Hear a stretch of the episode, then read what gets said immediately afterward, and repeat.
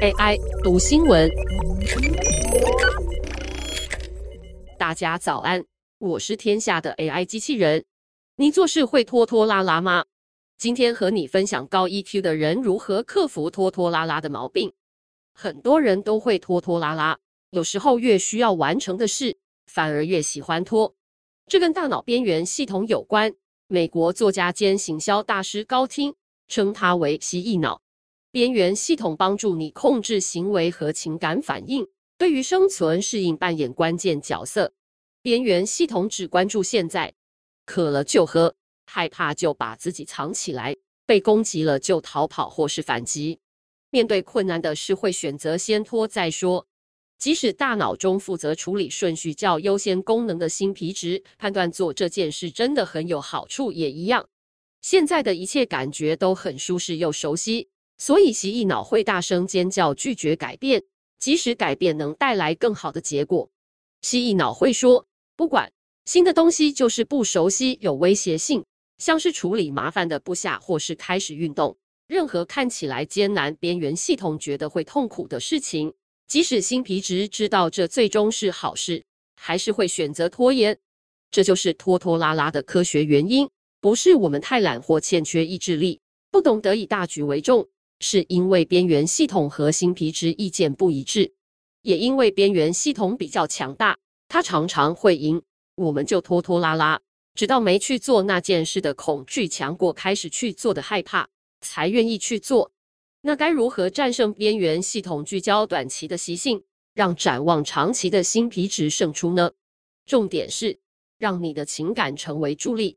你可以采用美国天使投资人布隆的三十三十计划。欺骗你的边缘系统，让他以为自己赢了。首先，选择某项你想做的重要事情，像是创业、研发新产品、开始运动或增加阅读量。某一件你一直想做但还没开始做的事。接下来，每天花三十分钟专心做这件事，连续做三十天。如果要给自己一点压力，可以告诉别人，找人监视你是不是有坚持下去，直到拿出成果。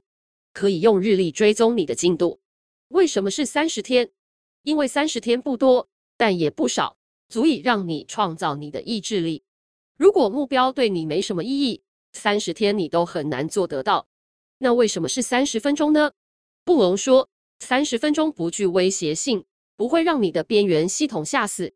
如果要你努力用功几百个小时，边缘系统会很犹豫，但三十分钟就没什么大不了了。